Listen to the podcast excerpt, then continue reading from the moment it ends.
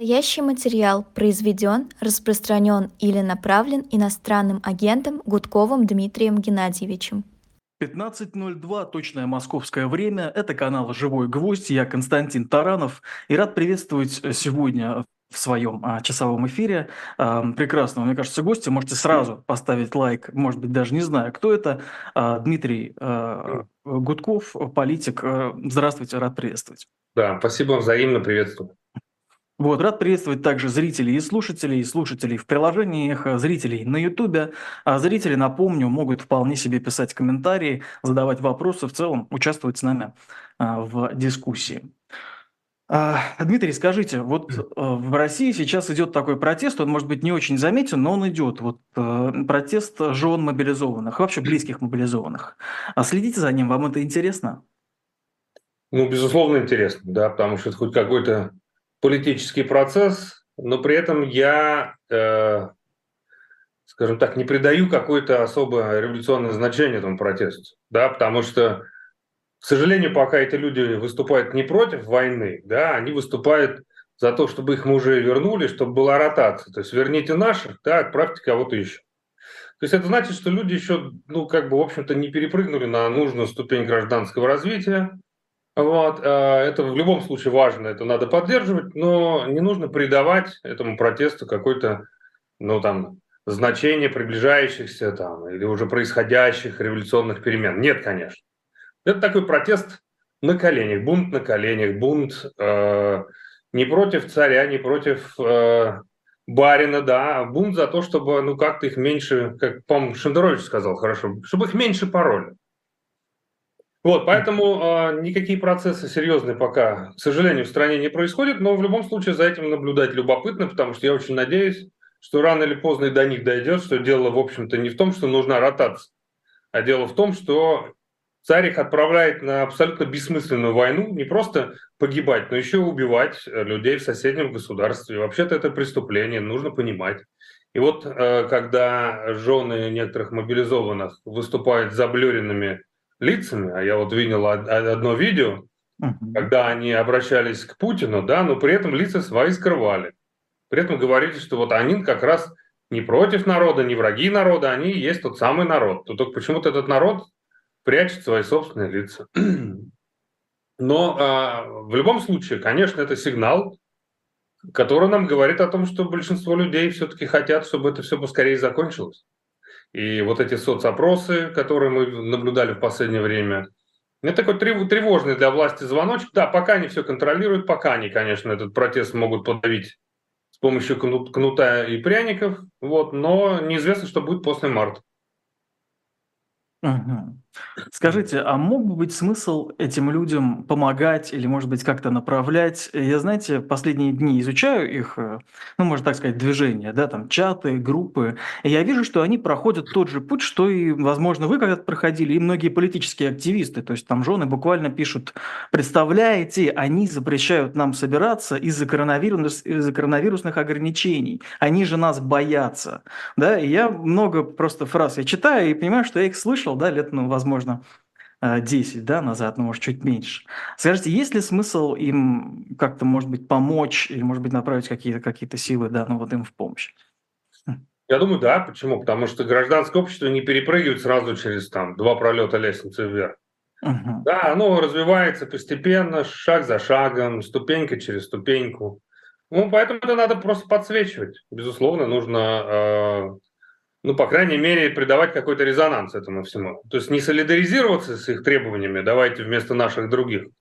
Нет, конечно. А, грубо говоря, попытаться им объяснить что-то, да, а, сначала поднажать информационно, а потом как бы им написать, что вообще-то это неправильно. Неужели вы хотите, чтобы вместо ваших мужей отправили мужей там ваших соседей, да, или ваших каких-то там подруг?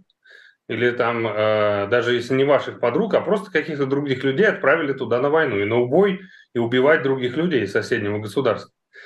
Поэтому я здесь спокойно к этому отношусь, и э, здесь я призываю как бы ну, не как бы демонстрировать, что ли, большее понимание политических процессов. Надо помочь людям перепрыгнуть через все эти необходимые ступеньки. Uh-huh. А сами не планируете что-то подобное делать или у вас какие-то другие сейчас интересы? Да я уже даю пятое или шестое интервью, обсуждаю это как раз. Конечно, mm-hmm. безусловно, да. Я, я об этом везде, где можно, говорю. Процессы важны, процессы необходимые э, для э, хотя бы для того, чтобы обсудить. Но при этом, когда меня спрашиваете, какой они несут сегодня политический смысл, ну, к сожалению, пока большого смысла здесь, ну, не то что смысла, да, больших целей они не могут достигнуть при таком подходе. Мгм. То есть пока нужно в целом ждать, да? То есть это как бы такой... Не, не, ждать не нужно.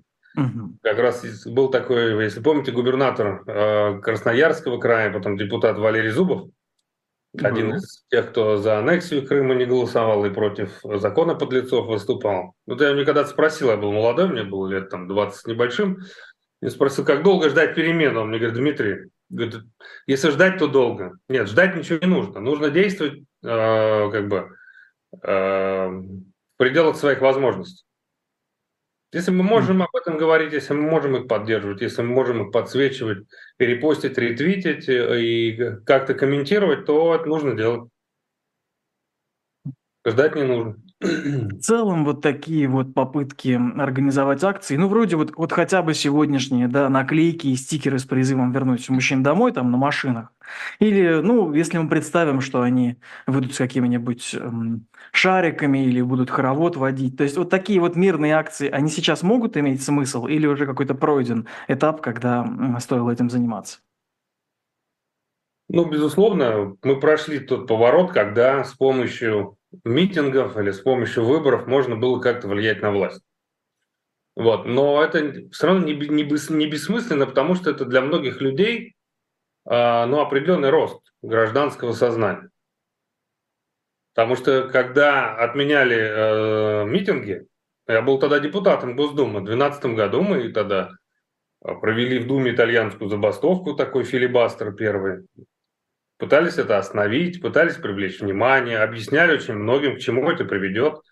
И я помню, сколько было таких гневных комментариев в Твиттере, да кому нужны наши митинги, на них ходят одни провокаторы, да, ваши митинги поддерживают какие-то там западные кураторы и прочее, прочее. Многие тогда этого не понимали. К сожалению, когда не понимаешь, так сказать, с помощью с помощью мозга, да, не доходит через голову, доходит через другие места. И те люди, видимо, которые когда-то нас критиковали, сегодня оказались в ситуации, когда им теперь не дают протестовать. Только митинги, они же для всех, да, если их запрещают политическим активистам сначала, да, если их отменяют как вообще, как э, некий инструмент, то завтра э, такого права не будет у любого человека в нашей стране. Либо ты там защищаешь двор от свалки, либо еще что-то. Либо ты хочешь вернуть своего близкого человека с фронта. Все, у тебя нет такого права. Пока эти митинги не носят массового характера, им разрешат как-то э, митинговать. Как только они начнут угрожать власти, то дальше будет излюбленная тактика. Сначала разделяя властвуй, потом, потом попробуют кого-то купить, кого-то обмануть, ну, а кто не поймет, самых буйных начнут репрессировать. Ну, на всякий случай уточню, что митинговать им все-таки уже с самого начала не разрешают. Ну, им а, разрешили используя... прийти, по-моему, на, на митинг КПРФ. А, ну, в смысле, как присоединиться да, к другому, да. где-то там рядом встать, да. В загончиках, да, но... Без, безусловно, в загончиках можно митинговать в разрешенном. Угу. Вот смотрите, да, вот мы говорим про такие элементы э, мирной жизни, а вот скоро стартует предвыборный период, обсуждают там, значит, кампанию Путина или не кампанию Путина. А вы чего-то ждете от грядущего президентского вот э, голосования? Ну, скажем так, если будет возможность я бы даже сказал, не участие, участвовать в этом, а, ну, это как бы вопрос такой спорный, да, мы здесь не договоримся, здесь представители разных стратегий есть. Но если удастся сейчас объединиться всей оппозиции и запустить скоординированную кампанию против Путина, что делать во время голосования, чуть позже решим, то, а, конечно же, Кремль будет вынужден, ну, скажем, как-то отвечать. Да? Если сторонников э, окончания войны к марту будет большинство, то не исключено, что они начнут либо как-то рвать бюллетени, либо голосовать за любого, кроме Путина, либо еще что-то. Здесь главное, чтобы даже бойкот был активным. То тогда Кремлю придется все нарисовать и все фальсифицировать, причем так, что это невозможно будет скрыть. И даже если они напишут в итоговом протоколе 146%, то в эту легитимность этой победы никто не поверит. И вообще в любой диктатуре невозможно поменять власть на выборах, но можно добиться э, перемен в, в результате, да, псевдовыборов так называемых. Когда ты не можешь на результат повлиять, то ты можешь повлиять на последствия. Ну, например, возьмем кейс Лукашенко. До 2020 года он был, ну, по крайней мере, в представлении большинства, я сейчас э, хочу особо это подчеркнуть, чтобы на меня не обижались противники Лукашенко, но большинство считало его относительно легитимным президентом, так же, как Путина считало, считает большинство после 2018 года. А после победы Тихановской, да, которую, конечно, выгнали из страны, выдавили, устроили репрессии, к Лукашенко никто не относится как к президенту. Он просто узурпатор, начальник полиции его называют еще, да, но, но не президент. Президентом считают многие Тихановского. Поэтому легитимность ему ноль сейчас. Э, удержал власть он только за счет Путина, за счет путинских денег, за счет поддержки собственных силовиков. До поры до времени. Не было Путина, он бы не удержал власть. Вот, у Путина никого нет.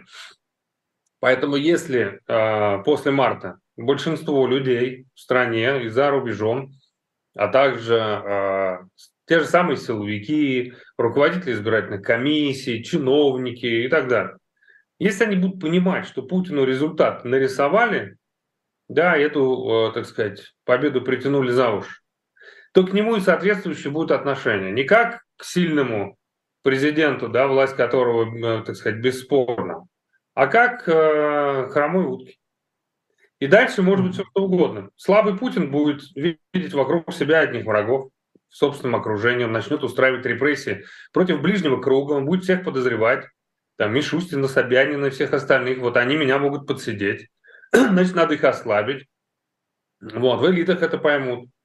И на всякий случай будут думать, а как вот от него избавиться, потому что ну, э, бездействие уже, так сказать, может быть более рискованным, чем действие. Какие могут быть последствия, мы сейчас не можем предсказать, но если удастся нанести удар по путинской легитимности, то это будет э, серьезный прорыв. Вне зависимости вот смотрите. от того, нарисуют... а, вы, ну, нарисуют или нет, э, здесь тогда понимаю. Вы вначале упомянули, мы здесь, конечно же, все не договоримся, да, у людей разные подходы. Вы просто отсылаете нас к примеру, когда люди договорились. Уже договорились. Мы уже договорились, если нам удастся такую кампанию организовать с учетом ограничений. Потому что мы же понимаем, те люди, которые находятся внутри страны, рискуют. Мы не можем рисковать людьми. Вот, э, СМИ отсутствуют соцсети, заблокированы. Поэтому мы, конечно, находимся в очень э, ограниченных, при ограниченных возможностях. Но на самом деле мы договорились о том, что такая компания нужна. И вне зависимости от того, кто-то за бойкот, а кто-то за участие, компания-то это не мешает. Ты против Путина можешь выступать, агитировать. Надо просто найти какие-то формы, чтобы мы вышли за, так сказать, рамки нашего информационного пузыря. Мы об этом сейчас думаем, обсуждаем, ищем ведущих, Э, специального, так сказать, медиапроекта. Многие отказываются, у кого-то родственники в России. То есть это на самом деле сложная задача. Такая работа ведется уже. Но а, то, что нам удалось в Берлине договориться о том, что вне зависимости от наших стратегий мы должны сейчас бить в одну точку, это а, подтверждает последняя декларация Берлинского форума что делать во время голосования, не знаю. Вот в качестве рабочей идеи, например, за рубежом, да, диаспора обсуждает там полдень, полдень против Путина. То есть, когда люди в одно время, в один день выходят к посольствам, где избиратели участвуют, и каждый там делает все, что хочешь. Хочешь, стой у посольства, митингуй. Хочешь, иди галочку поставь против Путина. Хочешь, порви бюллетень, хочешь, вынеси. И здесь как раз э, сторонники бойкота могут это проводить как, как активный бойкот. Но когда весь мир увидит очереди, да, и толпы пришедших голосовать против Путина или выступать против Путина, это, конечно, будет менять восприятие и на Западе, потому что нам иногда очень сложно доказать, что Путин это не равно России и российское общество. Вот, а здесь как раз э, людей многие увидят, увидят их позицию, это очень важно. Что делать внутри страны, не знаю пока, все будет зависеть от, ну, наверное, от того, кого пустят, кого не пустят, какая будет политическая ситуация ближе к марту, какие будут риски и прочее, прочее. Но в любом случае мы сейчас как раз обсуждаем это все вместе. Угу. Вот смотрите, вы упомянули, да, отношения на Западе, ну, я дополню, да, к россиянам, а к тому, как они относятся к Путину и так далее. Вам доводилось, общаясь с европейским, может быть, дипломатом или чиновником, отмечать, что ну как же так? Вы же сами даете очень большие деньги России. Это к чему э, вышло большое расследование, а, согласно которому Чехия а, посылает большие деньги в Москву э, за, за, за ресурсы? А, вот эм, как, а, обсуждали это в Европе с кем-нибудь? Во-первых, не просто обсуждали, а мы вместе с иноземцем Демьяном Кудрявцевым и рядом экспертов э, с числа профессоров разных университетов подготовили большой 100-страничный доклад. Угу. А что на, что на него ответили? Про санкции. Я сейчас просто вам еще скажу, что там еще. Значит, э, Европа переплатила 260 миллиардов долларов за российские углеводороды которые они теперь покупают, да, ну, через Индию, нефтепродукт. То есть, грубо говоря, есть, э, значит, э, э, вроде бы эмбарго, да, на покупку российской нефти. Ну, только эта нефть идет в Индию, а оттуда нефтепродукты идут дальше в Европу. Uh-huh. Да, я уже не говорю про то, что там мы раскритиковали санкции против граждан, которые бессмысленны абсолютно. И более того, а, сплачивает многих людей вокруг Путина вместо того, чтобы там раскалывать элиты и давать возможность профессионалам уехать из страны, да, чтобы у Путина был дефицит кадров, дефицит денег. Санкции, к сожалению, некоторые санкции дали обратный результат. Мы впрямую, открыто об этом, говори, об этом говорим на всех площадках. В частности, 20 8 а, ноября, 24 ноября у нас с Сергеем Гуриевым, там, Геннадием Гудковым, Марком Фегиным была встреча с помощником Макрона, где мы как раз об этом говорили, о том, что необходимо э, корректировать эти санкции, чтобы они не по гражданам били, а непосредственно по путинским, как раз э, по путинскому кругу. И то же самое говорили в Брюсселе, в Страсбурге и так далее. Ответ очень простой. Ну у нас же демократия, мы все вроде понимаем, но наши граждане видят и наблюдают войну в прямом эфире. Да? Формируются э, антироссийские настроения, да? от нас требуют каких-то действий многие решения принимались в пылу эмоций. Да? Вот сейчас начинают они корректировать. Вот наша задача сделать так, чтобы они услышали наших экспертов, да, которые им давно говорили, что не нужно бегать за а, автомобилями с российскими номерами, что за бред? Кому это вообще мешает? Путину? Нет, конечно, да. А, а вот, например, идут дискуссии, а как сделать так, чтобы санкции России не обходило? Ну, туда какие-то там э, запчасти идут для, так сказать, э, ВПК российского. Мы им говорим, слушайте, ну вы должны просто взять свои же европейские банки и санкционировать их за то, что они оформляют сделки. Потому что любые фирмы, которые там в Казахстане, в Турции или еще где-то закупают что-то у вас, они же покупают это через банковский трансфер. Вот. А потом продают в России. Но так у вас же банковские есть комплайнс э, отделы, которые все проверяют. Например, э, банковский комплайнс отдел проверяет каждый раз, когда я там 200 евро положу на свою карту, мне шесть раз могут позвонить, спросить, откуда, пришлите там какую-нибудь справку. Вот эти люди пусть сидят и проверяют сделки. Если вдруг они пропускают сделку в обход санкций, банк должен попадать под санкции. Ну, там свои же банковские лобби. Ну, то есть это на самом деле сложная история. Плюс, к сожалению, пока не получилось еще у российской оппозиции некоторая такая субъектность, да, чтобы мы могли стать, э, ну, по крайней мере, системным партнером западных э, институтов. И вот сейчас как раз мы над, над этим работаем, потому что у нас нет своей Тихановской, да, то у нас нет человека с э, избранным статусом. Не потому, что у нас никто бы не смог избраться, Просто нас не пустили на выборы, и кейс Тихановской был примером для Путина, как не нужно действовать. И сейчас идет процесс э, объединения, создания коалиции. Вот у нас был сначала антивоенный комитет, где и Ходорковский, и Гуриев, Каспаров, Чичваркин, и Люба Соболь, и я, и многие-многие другие. На последней встрече к нам присоединилось больше 130 антивоенных организаций. И вот сейчас мы как раз а в декабре будем встречаться со всем руководством Парламентской ассамблеи Совета Европы, где, я надеюсь, будет принято наконец-то решение о придании нам некого статуса. Статус контактной группы, через который будет создан механизм, э, механизм лоббирования, скажем так, интересов российских граждан, российских иммигрантов.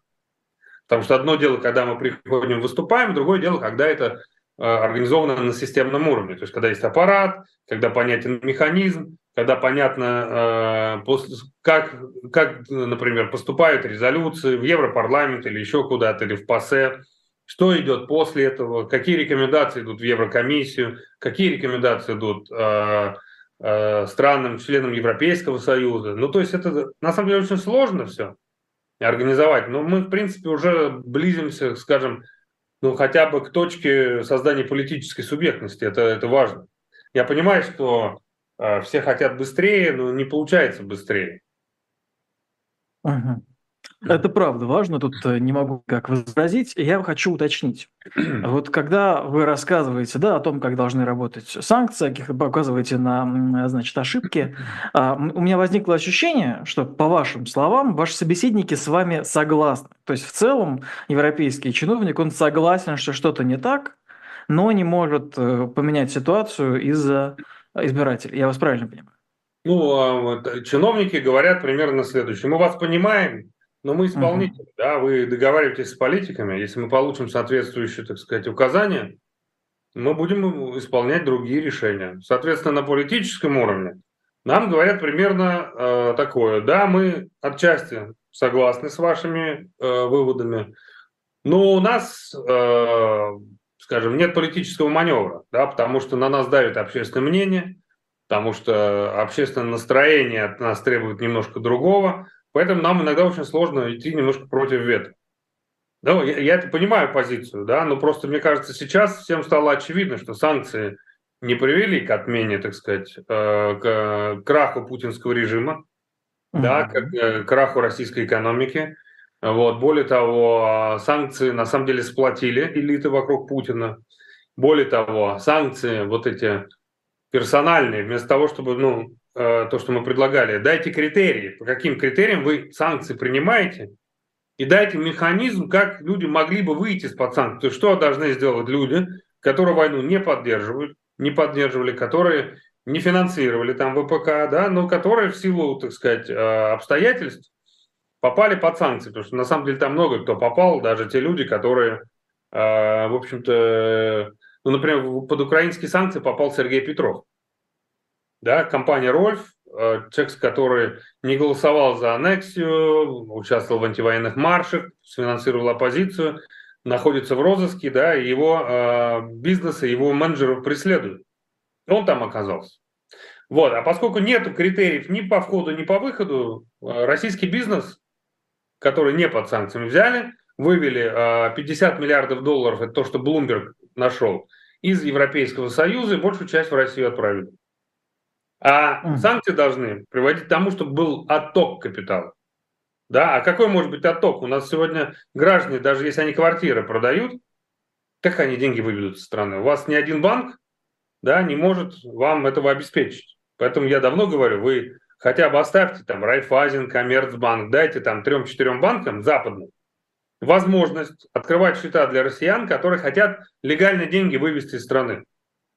Ведь это же помог... ну, был бы отток капиталов несколько сот миллиардов долларов. Но как бы вот мейнстрим политически э, считает, что так сделать невозможно. Это приведет к снижению популярности там ряда западных политиков, да, а впереди выборы, и каждый думает про выборы. То есть это сложная история. Плюс, когда они санкции напринимали в порыве эмоций, то если мы берем Европейский Союз, это 27 стран. И отменять, чтобы, да, нужно получить э, консенсус 27 стран. Представляете, это просто, ну, крайне сложно. Угу. То есть пока эта ситуация выглядит, э, ну, как бы железной, да, и изменить это э, пока невозможно. Правильно вас понял? Слушайте, поправка Джексона Венника, знаете, когда была отменена? Недавно, по-моему. В 2000, мне кажется, 13 или 14, 13 году, по-моему, вот вместе с актом Магнит. Да.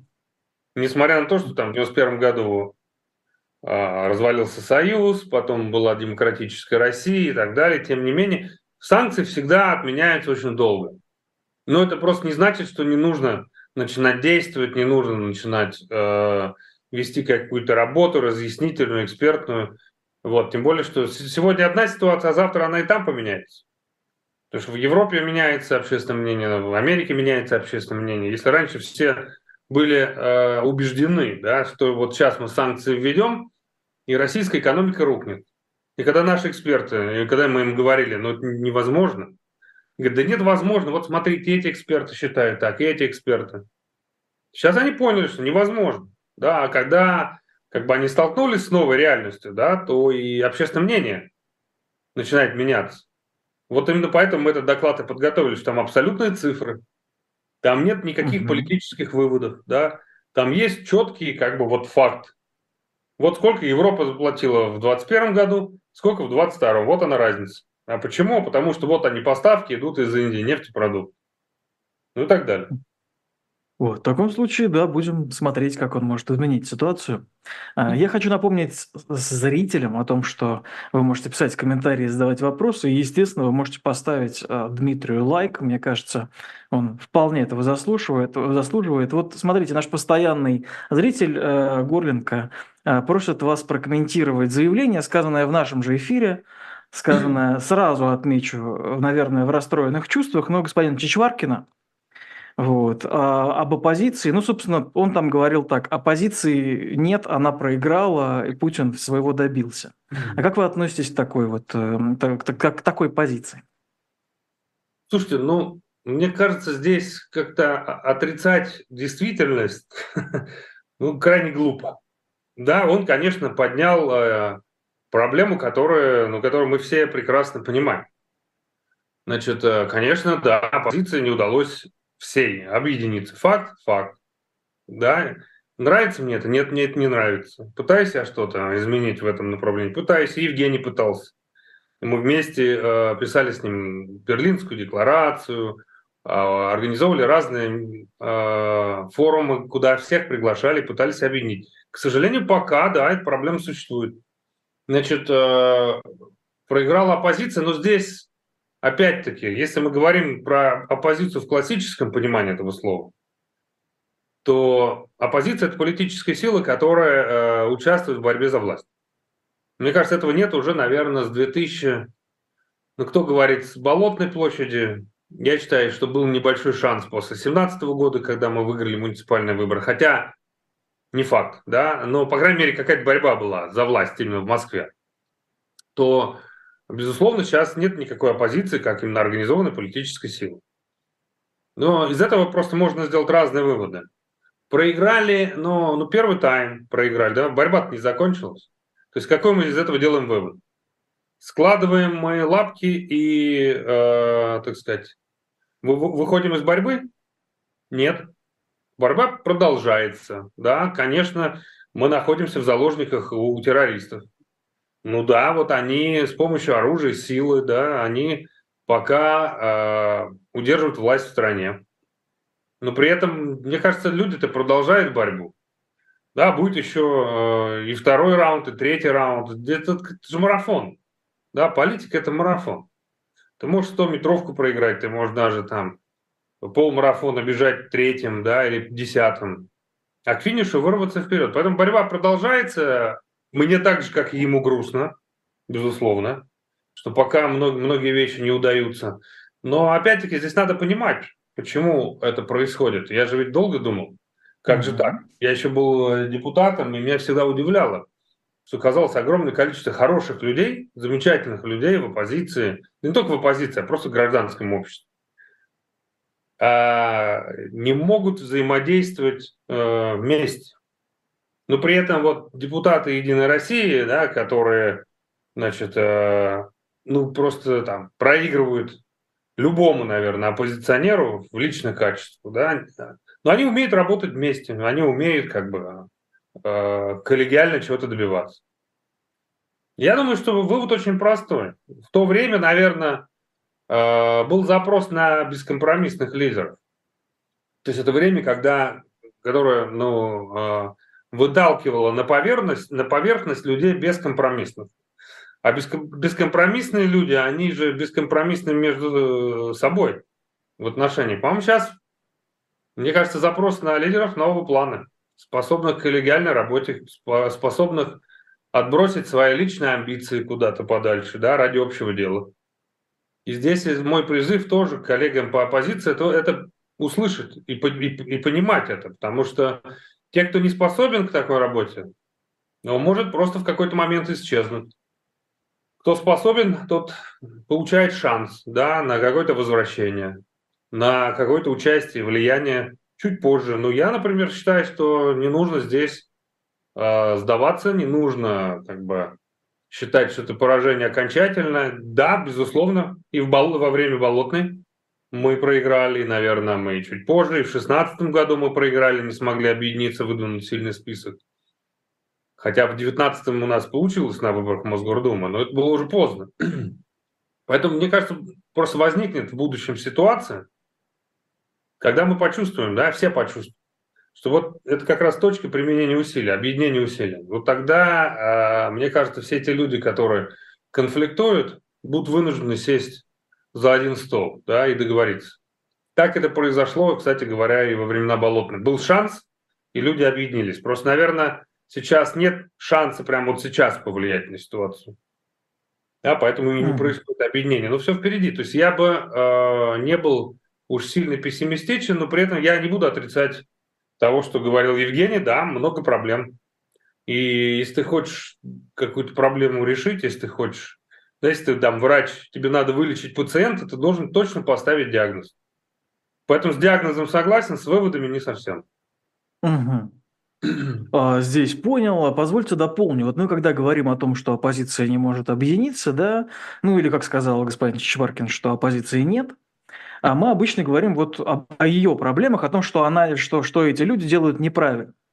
Есть ли что-то такое, что можно было отметить как а, правильный шаг, ну, наверное, Кремля, да, или Путина. То есть было ли что-то, что вот в Москве было сделано таким образом, чтобы оппозиция не могла добиться успеха? То есть с той стороны кто-то успешно тоже играет, или это просто сама оппозиция пока не может, э, так сказать, э, сделать, ну, кажется, что простейшую вещь, на самом деле нет. Ну, то есть основную вещь, скажем так. Ну, это же такой вопрос из разряда, что правильно хорошего сделал людоед, чтобы жертва не могла сопротивляться. Тут, тут, тут, тут, а, просто хочется того, поставить что, Кремль диагноз. хорошего. Он ничего хорошего не сделал. Да, он угу. просто э, изменил правила игры и нечестно совершенно избавился от своих политических оппонентов, да, такими методами, которыми мы, например, не действовали никогда. Людей э, некоторых убивали, как Немцова, да, и не только Немцова. Кого-то пытались убить, как Навального, кого-то отравили, как там Карамурзу и многих других. Кого-то выдавили из страны, у кого-то взяли э, родственников заложники, в том числе, как и у меня, например, да, мою тетю и, и так далее. Ну что, это хорошо они действовали? Эффективно, да.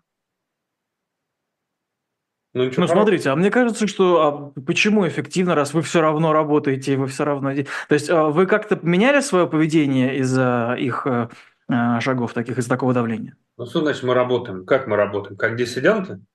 Если ну, мы в том числе. сейчас в России создали бы партию, выиграли бы выборы, э, начали бы реформы проводить, вот это было бы эффективно. А сейчас mm-hmm. я принимаю все претензии да, к тому, что нет эффективности. Но этой эффективности нет, потому что, ну, слушайте, ну, это как в плавании, да, взяли, налили бассейн соляной кислоты, говорят, плыви. Вот мы и плывем в этой соляной кислоте где же нет никаких честных выборов, нет никаких дебатов. Даже как только, э, как только начали даже в Москве более-менее честно считать, ну, вспомните, 17 год, мы тут же с минимальными ресурсами объединились и выставили тысячи кандидатов, провели 267 депутатов. Весь центр Москвы мы взяли там 12 из 12 мандатов, 15 из 15. Вот это Да, подтверждаю. А Московская сам, городская... сам был в районе, где яблоко взяло все. Э, да, Московская городская дума. Ну вот это было тоже эффективно, когда мы все объединились. И если бы нас не посадили тогда, мы бы взяли бы большинство в Московской городской думе. Ну то есть э, мы, конечно, продолжаем, но я же понимаю, что э, эффективность снизилась, потому что многие вынуждены были уехать, многие сидят в тюрьме. Я уже не говорю о том, что сегодня ты не можешь организовать даже уличную акцию. Поэтому Кремль в этом смысле ну, эффективен. Ну, как и любой людоед, эффективен. Крокодил, который стиснул зубы и улочил да, жертву куда-то там в болото. В этом смысле эффективно. Ну, как и террористы, наверное, сектора газа были эффективны в Израиле. Со своей точки ну... зрения. Да, убивали людей, 1400 трупов. Хм. Эффективно, но это что? Какой смысл? Это, конечно, тяжелое, террористов. тяжелое сравнение. А, скажите, вот э, люди хотят все-таки обсудить, несколько вижу обращений относительно стратегии на 2024 год на выборы. Вот Оксана спрашивает, а почему бы не выбрать одного кандидата, того же Надеждина, хотя там ну, можно и другие имена значит, подставить, да, чтобы голосовать против Путина. Путина. Иллюзий на победу нет, но хотя бы посмотреть, сколько а, у него противников со скидкой на фальсификации. Вот. Ну, это же спор, вечный спор, да, вот сколько я в политике, каждые выборы э, люди спорят. Вопрос не в том, что мы, политики, не можем договориться. Вопрос в том, что люди не могут, граждане, миллионы граждан не могут договориться, потому что одни считают, что участие в выборах это позорно, приводит, только легитимизирует эту власть, да, э, и у этой позиции, да, у этих людей есть какой-то там лидер, который выражает эти интересы. Есть другая позиция, которую вот Оксана сейчас озвучила. И э, компромисс между людьми вы не найдете. Голосовать или не голосовать. Поэтому э, за рубежом была предложена следующая концепция. Неважно. Хорошо, давайте не будем, главное, не будем спорить, не будем тратить э, время на дискуссии, на конфликты между собой. Давайте мы договоримся за рубежом, что все те, кто считает как Оксана, кто считает как, там, не знаю, последовательный бойкотчик. Хорошо, придите в одно время, в одно место, да, на эти участки, к посольствам. А дальше, хочешь голосовать за кого-то одного, голосуй. Не хочешь голосовать, ну уже не голосуй. Но зато э, мы всех увидим в этих очередях, да. Вот как по головам посчитаемся. И это очень важная история, потому что, э, ну здесь Оксане тоже скажу, что даже если вдруг мы, предположим, зарегистрируют какую-то нашу Тихановскую. Я сейчас специально не буду говорить, не буду называть фамилии уже заявивших кандидатов, да, чтобы у нас не было сейчас по фамилиям какой-то каких-то дискуссий. Uh-huh. Ну, давайте, давайте представим, что зарегистрируют какую-нибудь прекрасную женщину, да, которая будет внешне даже похожа на Тихановскую, у которой не будет шлейфа там каких-то ошибок политических э, в биографии. И вот мы все договорились, и призываем голосовать за такого кандидата. Надо такое делать? Однозначно надо.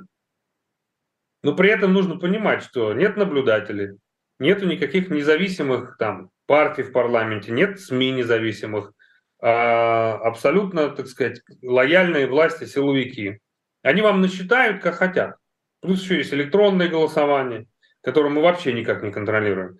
И на выходе у нас наша Тихановская получит, не знаю, 2% да, и после этого власть начнет рассказывать на всех каналах. Вот этот вот кандидат всей оппозиции, все, что смог набрать, это 2%, а наш Владимир Владимирович 8,6%. Подчеркиваю, это не значит, что это мой аргумент против идеи Оксаны. Это я просто говорю аргумент с другой стороны. Да, и вот люди с разными аргументами, ну, просто не договорятся. Вот ровно поэтому мы предложили, приди, в одно время, в один день. Хочешь порти бюллетень, хочешь голосуй за Тихановскую, хочешь допиши что-нибудь в бюллетене. Ну, неважно. Но вот именно в конкретное время, в конкретный день мы увидим, мы покажем просто. Вот они, люди стоят по нашему призыву. Вот это те, кто против Путина. Неважно, кто там, бойкотчик, не бойкотчик, за Надеждина, за Тихановскую, за Пупкина, не имеет значения. Это те люди, которые против Путина. А что делать в России сказать сложно, да, потому что ну, наша отмороженная власть может э, на наш призыв сделать нечто подобное внутри страны, отреагировать репрессиями, сказать, что это акция, это митинг, мы всех, кто придет в 12 часов там, как предлагают э, питерские депутаты, полдень против Путина, всех, кто в полдень приходит, всех мы арестовываем за участие в антивоенной акции. Ну, например, да, может такое быть теоретически? Может быть такое. Поэтому давайте дождемся, будет ли наша Тихановская, не будет наша Тихановская. В январе, наверное, мы э, начнем уже обсуждать конкретный бюллетень и конкретную стратегию. Но самое главное, чтобы вот на этом этапе мы не ушли в споры, бойкот или не бойкот. Потому что невозможно договориться никогда в истории, э, причем не нам, политикам, а именно гражданам, не удается договориться на эту тему. Не, не было ни одного, э, ни одной ситуации, ни одних выборов, когда значит, все э, договорились о каком-то одном действии. Даже э, выборы в 2011 году, голос, голосуя за любую партию, кроме жуликов и воров, даже там, я помню, Немцов предлагал стратегию нах-нах. Да? Стратегия бойкота. Угу. Ну, то есть, поэтому нужно придумать что-то такое, чтобы объединило и тех, кто может и бойкотчиков, которые могли бы с активным бойкотом выступить, и э, всех, кто хочет куда-нибудь галочку поставить. Вот смотрите, пока значит, ваша страна думает об этом, э, там э, внутри страны думают о другом. Вот депутат Останина и некоторые другие государственные деятели вот говорят, э, Россия не выживет без идеологии. И вот депутат также отмечает, что молодые люди вот уехали да, из-за боевых действий. Они бы этого не сделали, если бы была идеология. А как вам кажется, эти разговоры – это что-то пустое, или они действительно попробуют в ближайшее время ввести какие-то такие Э, значит, заповеди э, для всего общества. У меня ощущение, что они на практике это уже сделали. Идеология понятна. Да, это идеология осажденной крепости. Это свой какой-то путь, антизападный путь. Это, в принципе, это идеология. Ну, да, казалось, они, что... Они меняют учебники истории, они лезут в личную жизнь уже, да. Ну, то есть это, это и есть как бы уже элемент тоталитарного государства. А чем не идеология? Ну, вот сейчас идет в Москве и во всех городах проходят диктанты вот эти вот патриотические, где собирают школьников и студентов и задают вопросы. Как они звучат, эти вопросы? А назовите, э, когда произошла украинская провокация, в каком месяце 22 года в результате Э, которая привела к войне между Россией и Украиной. А назовите героя специальной военной операции, какого-то хмыря там и так далее. Да? А в каком городе это прошла эта провокация? дальше, если вы неправильно отвечаете, то вы можете э, куда-нибудь, так сказать, в места не столь, столь отдаленные попасть. Да? Вы должны э, предлагать правильные решения, правильные ответы. А разве это не идеология? Ну, тут можно, конечно, в Конституции прописать, но мне кажется, им уже давно наплевать на то, что в Конституции написано.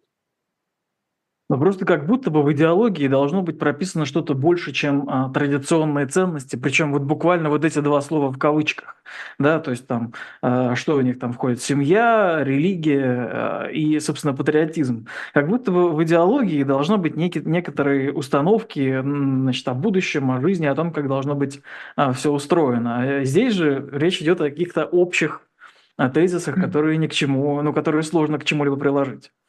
То есть, Я возможно, что... Понимаете, вот это сейчас не важно, что в Конституции они напишут. Важно mm-hmm. то, что года до 19-го а на России как бы сидела на двух стульях. Да, она с одной стороны декларировала, что это вот демократическое государство, да, э, которое встроено в разные международные соглашения, даже там ЕСПЧ соблюдался и прочее, прочее, да. А с другой стороны, э, отменяла выборы, прямые выборы, значит, объявляла репрессии против политических оппонентов. То есть непонятно, какое-то фейковое государство, которое как будто бы не определилось. Мы вроде бы пытаемся выглядеть хорошо, да, перед Западом. Вот у нас эхо Москвы, вот у нас какие-то партии, вот у нас даже пару независимых депутатов где-то. А с другой стороны, конечно, никакой конкуренции, никакой демократии нет. А в 2019 году все-таки, когда а, силовики тогда взяли контроль над Москвой, разогнали всех независимых кандидатов и начали репрессии, посадили Навального потом, да, вот, а пытались его до этого отравить. Вот тогда они определились. И в 2020 году они закрепили это в Конституции – по-моему, 20 да, сейчас я ничего не путаю. Мне кажется, 20 год. Да, по-моему, летом 20-го. Возможно, 21-го, по-моему, 20 -го. То есть все это теперь, ну, как минимум, э, диктатура, антизападная диктатура, э, где нет никаких, так сказать, независимых мнений не может быть. Поэтому закрыли, они объявили всех иностранными агентами, все прикрыли, все, что можно внутри. Да, то есть уже даже они видимости не создают, они уже не делают вид, что они якобы там устраивают какие-то там э, демократические процедуры. Здесь все маски сорваны. Вот. А дальше это просто ну, э, оформляется как-то, да, в виде законов, в виде, может быть, каких-то изменений в Конституцию дальнейших. Но, в принципе, идеология, она есть, вот она понятна. А кому непонятно, да, все валите из страны. Поэтому я здесь, ну, я бы здесь, э, скажем так, не сомневался в этом. Единственное, куда еще мы можем провалиться, это когда они отменят мораторий на смертную казнь. Ну, когда они начнут прямо убивать своих оппонентов, вот это еще будет падение. А вот все остальное – это косметические изменения. Как бы стратегия, она определена. У нас вечный царь, вечные вот эти бандиты, они будут управлять страной, они будут назначать своих там губернаторов, силовиков, они э, уничтожат все либеральное, все живое, да, кто, кто не снимет тут против них. Соответственно, э, просто потихонечку это будет все переходить, э, идти в сторону э, тоталитарного, тоталитарного режима. То есть, когда это уже будет явное вмешательство в личную жизнь. Ну, в принципе, это уже началось. Угу. А, уже, они уже определяют, кто может рожать, кто не может рожать. Вот у нас последний кейс, почему-то он не очень резонансный, да, когда у нас, э, господи, как это называется, материнство? Суррогатное. Суррогатное материнство. Суррогатных матерей посадили. Оказывается, вот теперь государство решает, как можно. То есть посадили тех, кто дарит жизнь, дает жизнь. Врачей посадили. На какие-то там э, просто двузначные, так сказать, сроки, двузначные цифры. Это вмешательство в личную жизнь. Да, что можно читать, что нельзя читать. Вот вы уже лайкаете там, да, и все, вы потенциальный преступник, вас можно судить. Вы сказали слово, все, вас могут арестовать. Как Горинова, да, с Горинова началось. Он сказал, произнес слово «война». Причем не угу. где-то даже в СМИ, а на пленарном заседании муниципальных депутатов, муниципального собрания. Его посадили. Да, сейчас э, вмешательство идет в систему образования, как людей вас, как детей воспитывают. Вот эти диктанты патриотические, это все как бы вмешательство государства в сферу личной жизни. Как с кем спать, да? Мужеложество mm. не сажает. Ну, смотрите, вы описываете ну, просто тоталитарную систему, а все-таки идеология подразумевает вот некие, понимаете, установки. Антизапад, антизападничество, это и есть идеология. Mm антилиберализм, антизападничество. Его строительство, так сказать, э, тотальная диктатура. Угу. А, давайте тогда... Нет, понятно, а... там традиционные семейные ценности, всякое вот это бла-бла-бла, это все будет. Ну, это же везде так. Ну, то есть очень много стран, которые под этими лозунгами делают э, самые разные вещи, да. Была такая Польша, есть такая Венгрия, есть Филиппины, это все вот за какие-то такие Э, одинаковые, по сути, лозунги, но идеологии у них нет. Э, вот. И мне казалось, что здесь должен быть э, речь пойдет о, о чем-нибудь интересном, чучхе, да? Идеология. А, то есть это все-таки. Слушайте, идеологию можно любую продекларировать. Да? На самом деле мир делится на э, дем- демократию и на диктатуру, да? на прогресс и на архаик. А что они там рассказывают, чучхе или еще что-то, не имеет значения. Мы же говорим про природу режим. Угу. Да вы хоть там за, не знаю, освоение космоса и зеленую страну, но если у вас диктатура и тоталитарный режим, ну какое это имеет значение? То есть, то есть они могут придумывать там у себя внутри, что хотят, а, вот это в целом, да, опять не имеет значения, да, здесь тогда понимаю. Ну, ну идеология, ну что у нас, это коммунизм, фашизм, да. ну, пожалуйста, ну да, вот и есть. По-моему, все признаки Бертеко фашизма, они все присутствуют в России. Вынужден прерываться буквально на полминуты, а, прорекламировать у нас в магазине shop.diletant.media. Прошу обратить внимание на а, книгу «Мальчик, который пошел в Освенцим вслед за отцом». А, то есть это такая семейная история. А, это, насколько я понимаю, она сделана по восстановленному дневнику действительно молодого человека, который значит, э, ну, Фрица и Густава Кляйманов, они, они прошли нацистские лагеря. Вот, повторюсь, э, shop.diletant.media «Мальчик, который пошел в Освенцим вслед за отцом» – это название книги, а, такое вот вполне себе длинное. Вот. А, еще раз также призываю задавать вопросы, писать, э, значит, ставить лайки, писать комментарии. Все это и нам помогает, и, соответственно, а, мне кажется, ну, вы можете поучаствовать в разговоре. Вот, э, мне кажется, это вполне себе того стоит. Смотрите, вот меня заинтересовала история. А, президент Путин разрешил Роснефти и еще 40 компаниям а, с госучастием засекретить информацию о себе. Как по-вашему, в целом, а, можно ли это, ну то есть это, это, это тоже навсегда, как и другие вот эти вот все эти законы, то есть как это, как это повлияет, это помешает э, снаружи каким-то образом, значит, искать для них санкции и так далее, для этих компаний? Ну, во-первых, ничего не навсегда, да, все это все равно рано или поздно поменяется.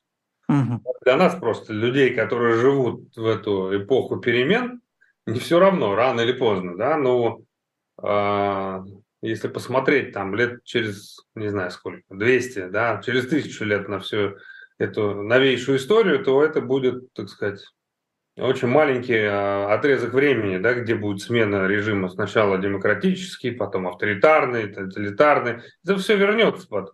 Потому что разные страны все равно через это проходили.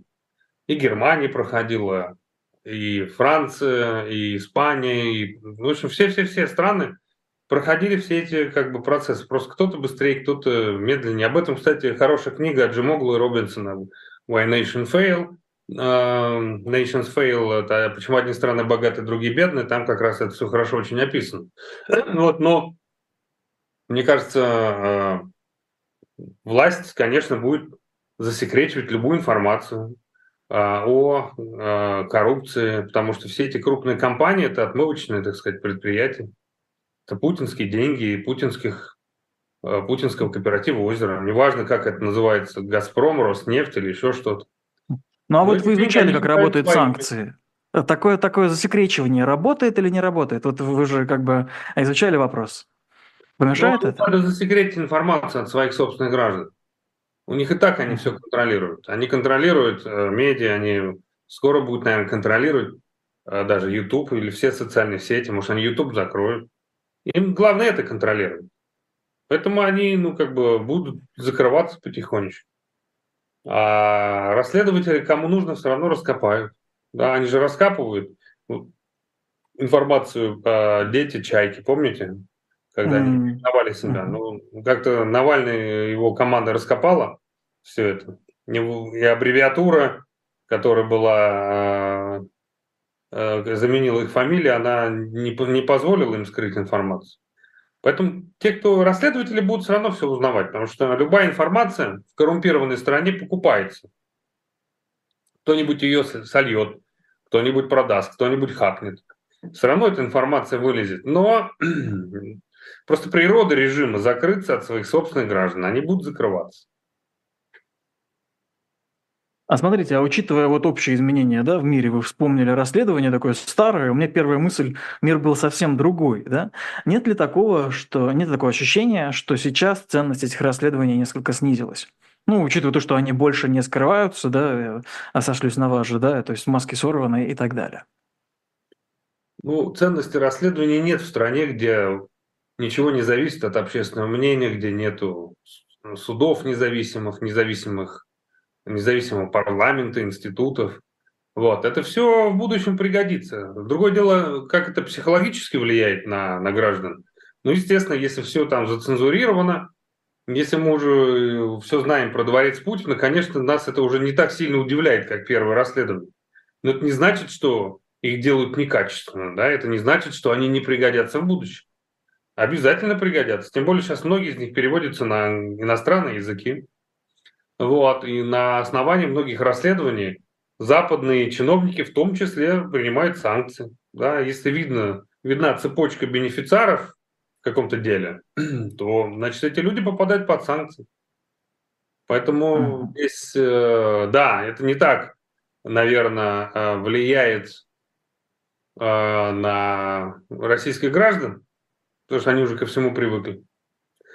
Но я вас уверяю, как только да, ситуация поменяется, этот режим рухнет рано или поздно, ситуация изменится, и все это вернется в российские, надеюсь, в будущем независимые суды, да, и в будущем будут какие-нибудь парламентский контроль, где будут сидеть нормальные депутаты, которые все это поднимут, которые вызовут разных чиновников, силовиков, будут с них спрашивать. Это все в будущем обязательно пригодится. Поэтому здесь ничего не зря. Мгм. В этом плане не зря. А вот э, чиновники, с которыми вам удалось поговорить, вот да, вот сейчас по долгу службы, они следят за такими вещами? Они вам говорили, что вот они, э, вы, вы видели, чтобы они ссылались, вот разговаривая с вами, на такие расследования? Ну, я конкретные расследования с ними не обсуждал, но я просто знаю, как это все функционирует. Да, расследование попадает в любом случае в иностранные СМИ. То есть многие расследования попадают в иностранные СМИ. Ну, давайте, вот я последний пример. Какая-то эстонская компания какие-то чипы куда-то продавала. Да, э, значит, это попало э, в расследование. Дальше все это расследование привело к э, общественному резонансу, потому что это попало уже в западные медиа. Вот, и, и все, компания перестала торговать, да, там были какие-то иски. То есть это так работает. Угу. Не и чиновники вы... смотрят Навального, да, допустим, на русском языке, не так это работает.